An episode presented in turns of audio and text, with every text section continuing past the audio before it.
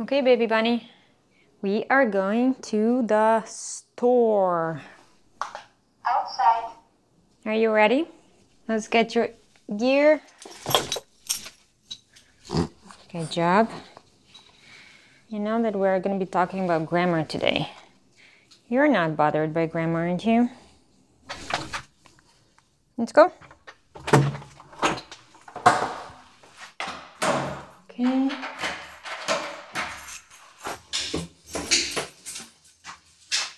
Yep, let's go.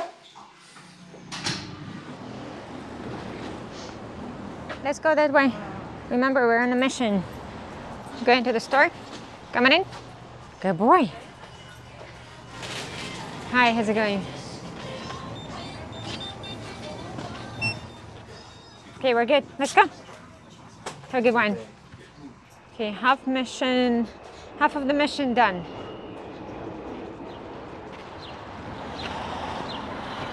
Okay, let's cross. Let's go on the sunny side. Hi. Sorry? Barshi, ca- come say hi. We have a simple challenge called the dollar danger. The idea behind it is like No, it's a boy. for you and we can even buy a cup of Uh, uh, uh, uh, uh, easy, easy, easy, easy. That's wonderful. It's extra excited boy. Yeah. Does it get like that every time? But basically, we're doing uh, one of the big stranger. Right? It was nice meeting you. Let's go, Barshi. Oh, uh, all right, maybe I have to uh, get going right now, but I'll check you out. Come in. You'll be practicing with you. What a gorgeous walk.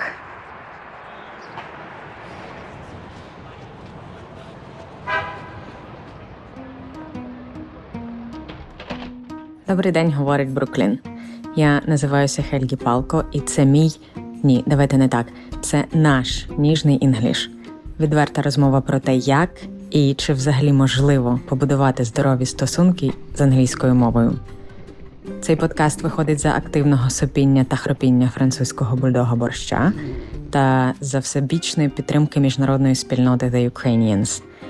Ми говоритимемо про те, що робить англійську такою дідько непростою для вивчення, і спокійно розбиратимемося із тим, як із цим жити.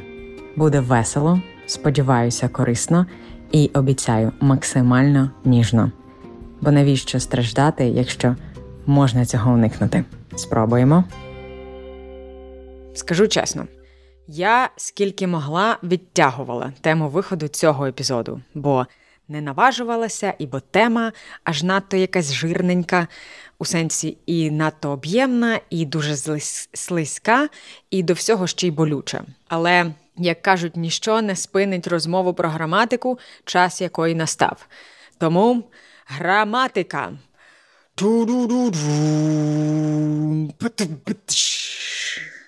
Ми знаємо, що граматика сама себе не опанує, але замість говорити про дефініти, індефініти і партісіпли, сьогодні ми з вами побуваємо в Центральній Америці і повчимося там будувати стосунки з граматикою у дітей з вадами слуху. Також побуваємо у дитсадку на півдні Угорщини, де дівчинка Аня спромоглася провернути ряд, ряд торгових операцій із місцевими, не маючи жодного уявлення про граматику угорської мови, і зрозуміємо, що це нам може дати для наших стосунків із угорською. І, зрештою, з'ясуємо, чому граматика це ніщо інше, як справжня магія. Тому влаштовуйтеся, будь ласка, зручненько. Якщо ви в русі, то рухайтеся вільно. І розслабте, будь ласка, частини тіла, які встигли напружитися від словосполучення граматика англійської мови. Бо у нас сьогодні справжній ніжний замах на важливі глобальні і системні речі. Це може вийти найбільш філософський епізод ніжного so far. І нехай. Бо досить вже звужувати граматику до правил, які треба проковтнути, вивчити і запам'ятати. Так не цікаво, це не ніжно і це точно не стосунки. Стосунки це коли ви готові приймати іншу сторону. Тому моє питання до вас: ви готові? Як, як в концерті. Ем, ви готові? Словом, готові чи ні?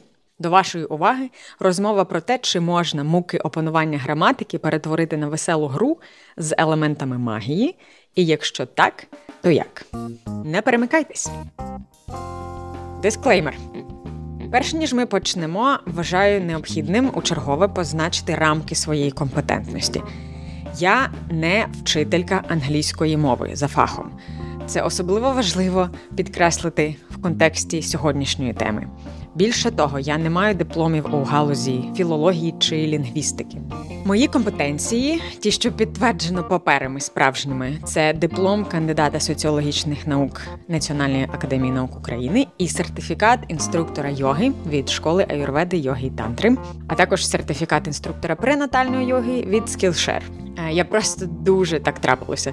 Люблю мови, люблю людей, тому намагаюся ділитися тим, що і як я думаю про вивчення мов. А, і до слова, Хельгі не те, що в мене написано в паспорті. У паспорті моє слав'янське ім'я, яке походить від нордичного Хельгі. А мама з татом мене взагалі називають Аляшик або Аляня. Проте цей подкаст я роблю як Хельгі, і як Хельгі, не вчителька англійської. На березі хочу попередити, що сьогоднішній епізод не про розрізнення present perfectів, gerundів, indefinitів і тому подібного.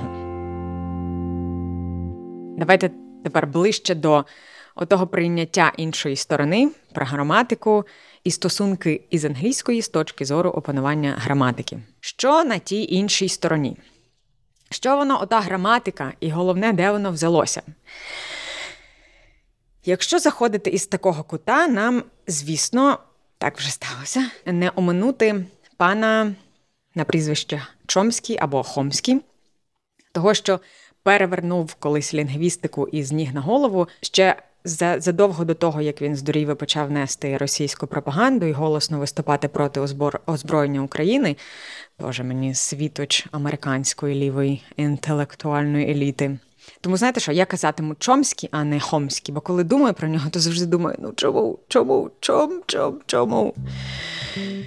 Так от, у далекому чи не такому далекому 1957 році лінгвіст Ноам Чомський опублікував текст Syntactic Structures, і цей текст перевернув галузь. Там він заявив, що всі люди народжуються із внутрішнім розумінням того, як працює мова.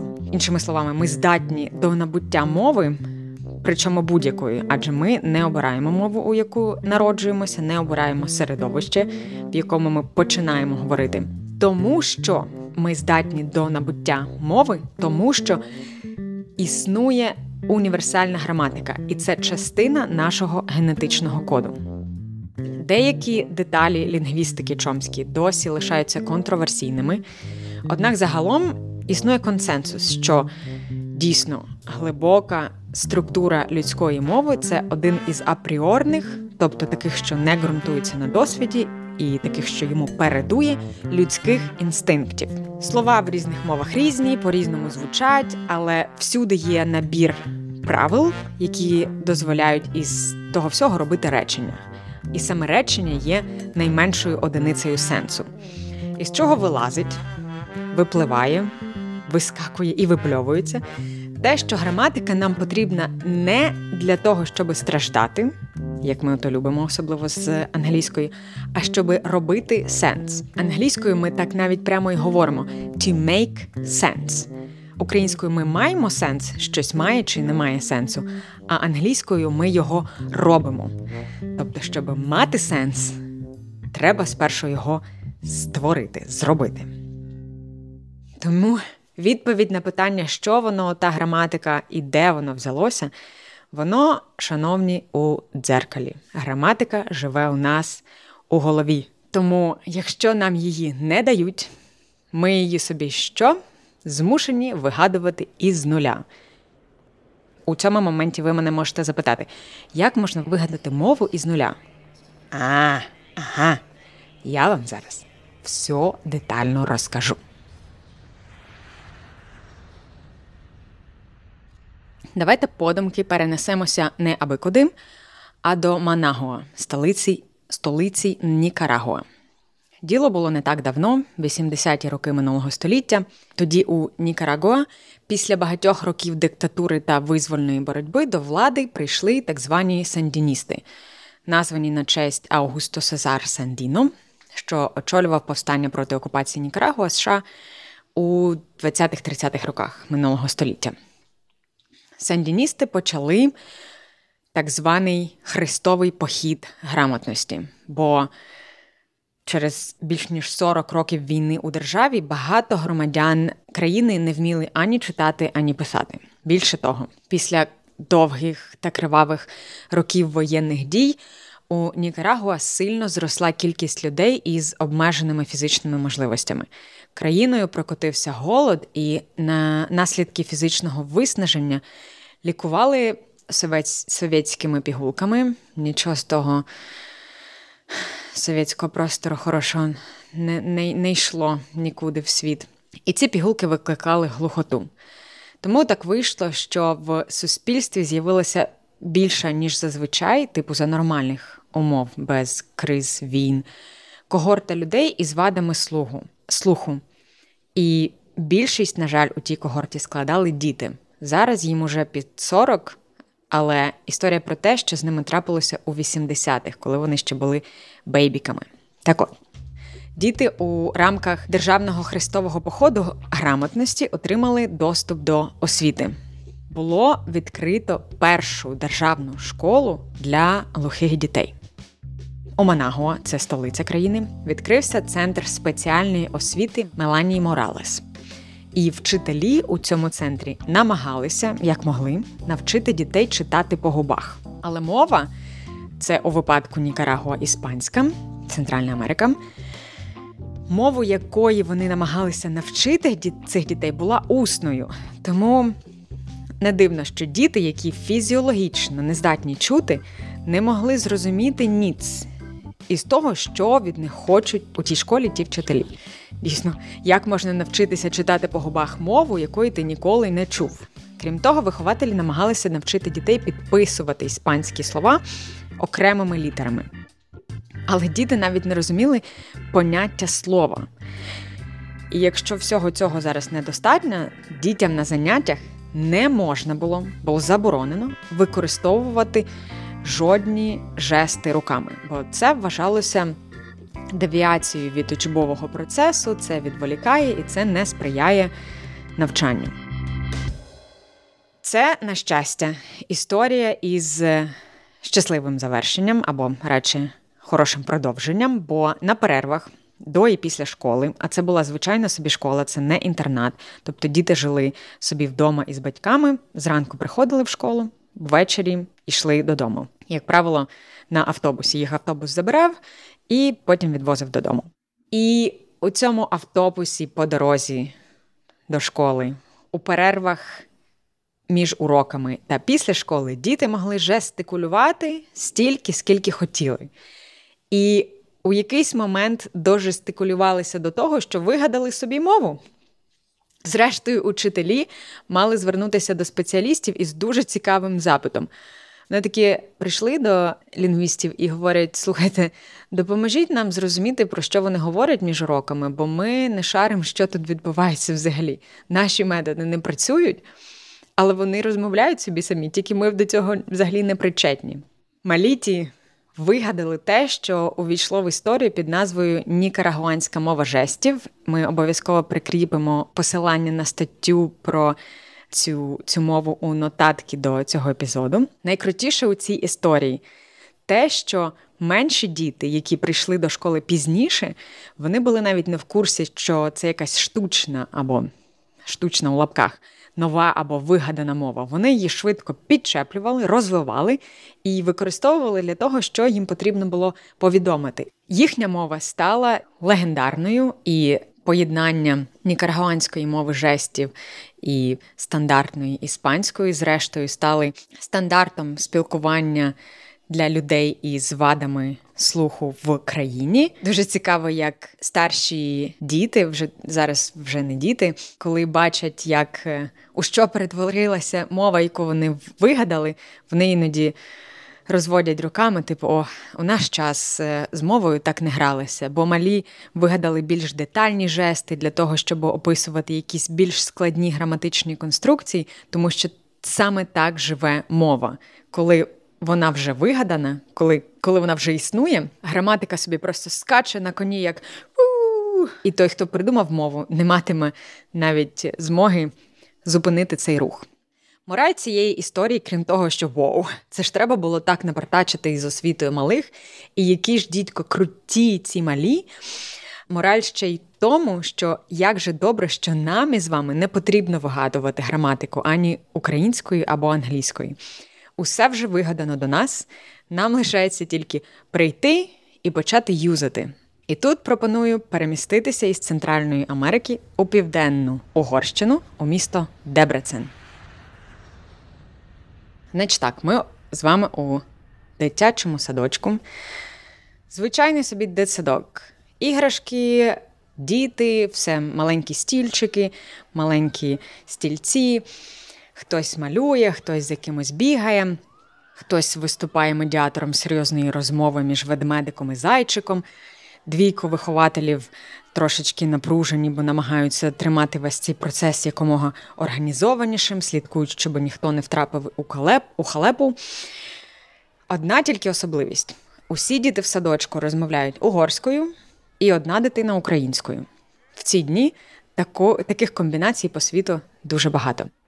Малі, знову таки, нічого екстраординарного. Малі собі щось там тинялися весь день, гралися, снідали, а потім прийшли, е, пішли на денний сон. Так от, українська дитина денний сон не любить, тому її забрали додому трошки раніше перед денним сном. І вдома ця дитина ходить і говорить така: мені бекеруль, мені бекеруль, мені бекеруль. Угорською це означає, скільки це коштує. Українська мама української дитини, звісно, постає перед нею із питанням: Анечка, звідки ти це знаєш? І Аня каже: Та то ми просто з угорським хлопчиком грались у магазин. Ось вам і граматика. Аня не знає, що таке кількісний займенник, що таке відмінювання дієслів у теперішньому часі, що таке побудова питального речення. Аня просто гралася у магазин із хлопчиком. А в магазині що роблять? Правильно, в магазині запитують, скільки це коштує, або місцевою мовою Дебрецена мені бекеруль. Саме тому так корисно, безцінно, навіть так, вчитися вчити мову у малих. Вони дізнаються про спілкування з експериментів, а не з підручників. Діти беруть граматику із мови, а не мову із граматики. Це просто настільки важлива річ, що я її дозволю собі повторити. Мова не виходить із граматики. Граматика виходить із мови. Діти беруть граматику із мови, а не навпаки. Мені здається, кожен, у кого, є доступ до спілкування із тодлерами, був не раз уражений їхніми філігранними граматичними зворотами, яких їх ніхто не вчив. До речі, я я обожнюю цей дитячий фольк- фольклор, збираю його ніжно, тому якщо у вас є оці перлини від ваших дітей або дітей, яких, яких ви знаєте, напишіть нам, будь ласка, у коментарях.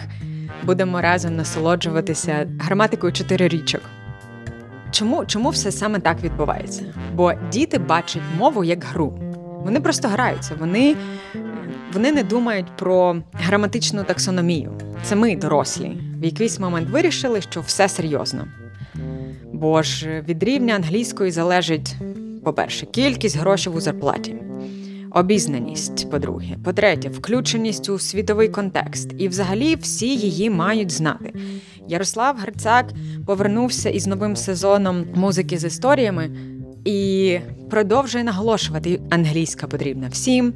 Від неї залежить включеність України у світовий контекст, бо так вже склалося, англійська лінгва франка. Але це ж не означає, що треба напружити, напнути всі м'язи. зараз.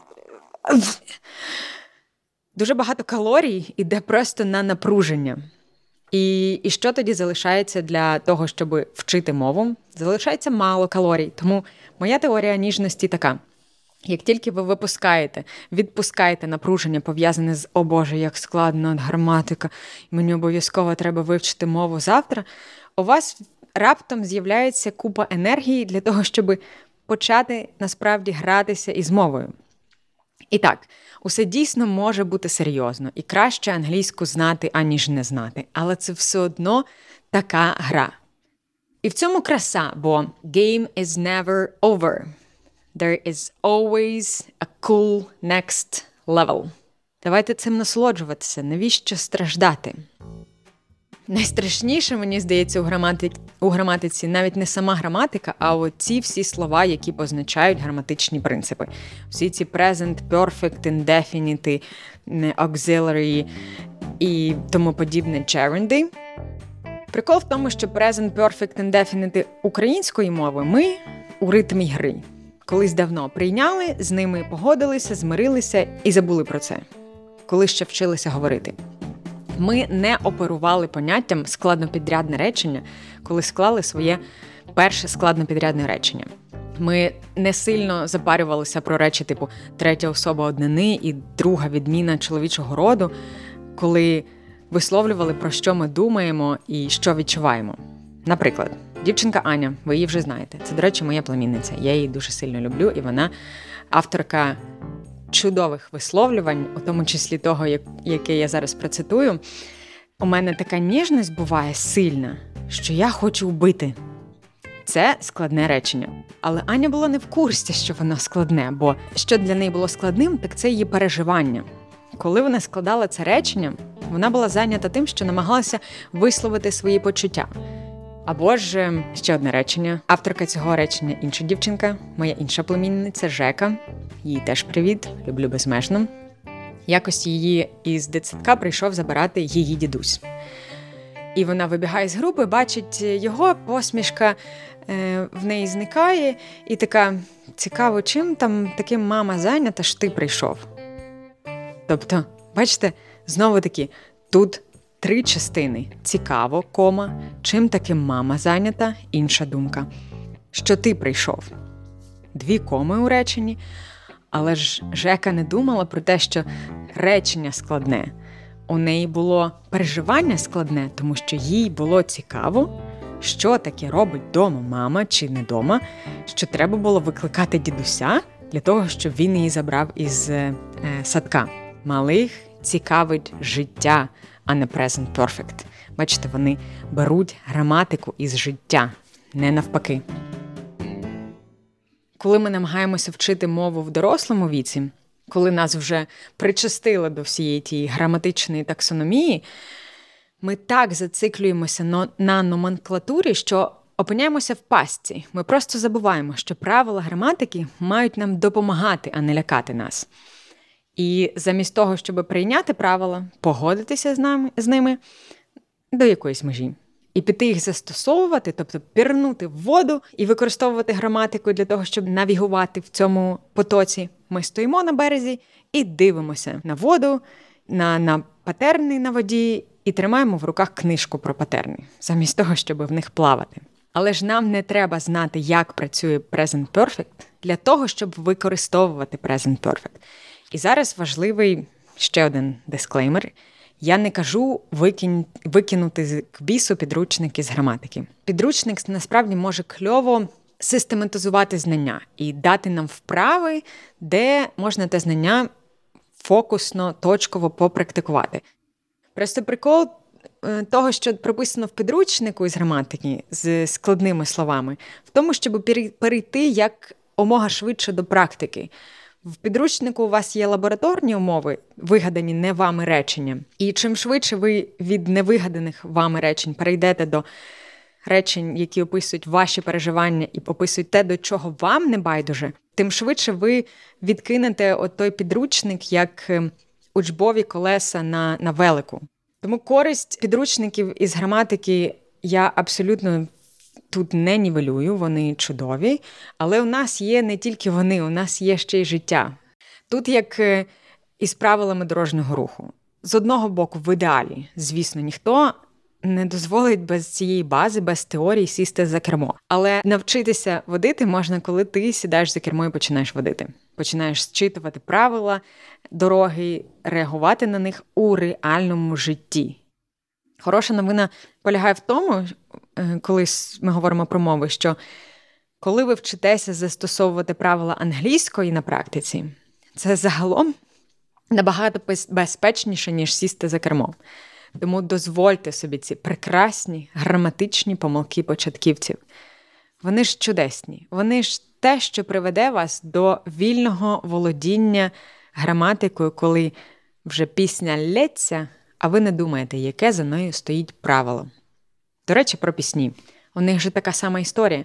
Ви починаєте запам'ятовувати граматичні конструкції, не думаючи про те, що вони, як вони називаються. Тому улюблену пісню англійською мовою на репіт у вуха, і за кілька днів ви матимете в запасі кілька чудових граматичних конструкцій, які зможете використати в реальному житті. Наприклад, Down ways to die, so many down ways to die. От і вивчили інфінітив. Американські діти, коли вловлюють із контексту, що в минулому часі до дієслів прокручується закінчення «ed», вони дуже часто кажуть I eated. Тобто теперішній час I eat, минулий. Що ти робиш із дієсловом, щоб зробити його в минулому часі? Додаєш «ed». Тому I eat it. Це дуже типова помилка дітей, які опановують першу мову свою англійську. І далі вже суспільство в особі батьків, учителів чи небайдужих перехожих втручаються і повідомляють із різним ступенем е, ніжності про те, що «eat» – це неправильне дієслово, і коли ти насправді «eated», треба казати «ate». І це спершу може викликати обурення або навіть гнів, ну, типу, в смислі. Але в якийсь час ти просто е, просто звикаєш до цього і, поч, і починаєш казати «ate», як усі. І я усім нам дуже бажаю частіше пригадувати, що граматика це така гра, і вона весела, вона не гра в кальмара. Ми починаємо думати про граматику і опановування мови як про роботу, як про те, що нам треба, бо гроші, бо статус, престиж оце все. І це якось сумно печально. Фокус-покус, який використовують, хоча навіть не здогадуються про свою суперсилу малі, це розслаблений розум. Їм пофіг на очікування. Вони просто приймають мову у свою голову, у свою розслаблену, чудову, світлу, молоду голову. Тому діти мову підхоплюють, а дорослі, на жаль, вштовхують у себе. Чарівний ключик у тому, щоб дозволити собі так, спершу не ідеальний і кострубатий, але який вже є досвід користування граматикою. Той випадок, коли настане справжня магія, і ви заговорите англійською, не думаючи про правила. До речі, про магію. Коли я кажу магія, I mean it. Такими зарядженими концептами я просто ото направо-наліво на всі біч не розкидалася би. Шотландським варіантом слова граматика grammar англійською, колись був гламур glamour. Саме glamour, а не grammar, використовували шотландці для позначення навчання або, у їхньому випадку, тоді окультного навчання. Бо колись належне навчання студента передбачало знання магії та астрології. Е, якщо ви пам'ятаєте перший наш епізод про полковника, можете також пригадувати, як легко і невимушено L може стати R, і навпаки. Я думаю, що ви вже бачите, до чого я веду: glamour, grammar. У англійську слово glamour приніс сер Вальтер Скотт. На той момент glamour було тим самим, що у старій англійській grammar. А до того магія і граматика були одним словом glamour grammar. До речі, досі слово spell означає з одного боку писання по літерах, тобто правопис to spell something, а з іншого заклинання або зачаровувати. От вам і граматична магія. Glamour and grammar are essentially the same word. Словом, така от історія у нас граматична вийшла. Давайте підсумуємо. Граматика це така собі дружня, гламурна гра, а не те, що ми ото всі собі понадумували. Нова мова для нас це, це шум. Ми просто не чуємо її патернів. Тому із граматикою спершу боляче, потім терпимо, а потім ви такі пом-пом-пом робите граматичні каламбурчики, шуточки, шут... жартуєте. Оці всі чудові речі. Last but not least, будь ласка, не забувайте також і про те, що ми із The Ukrainians Media рахуємо всі зірочки. Е, ми читаємо і цінуємо всі відгуки, які ви нам залишаєте. Тому, якщо ви відчуваєте, що готові поставити нам оцінку, а ще краще написати відгук, ми будемо дуже раді, супер вдячні. На цьому Радіо Хельгі завершує свою роботу із побудови стосунків із граматикою. Залишу вас із цитатою одного Фрідріха, який сказав: I am afraid we are not rid of God, because we still have faith in grammar. Friedrich Nietzsche. Até para papá!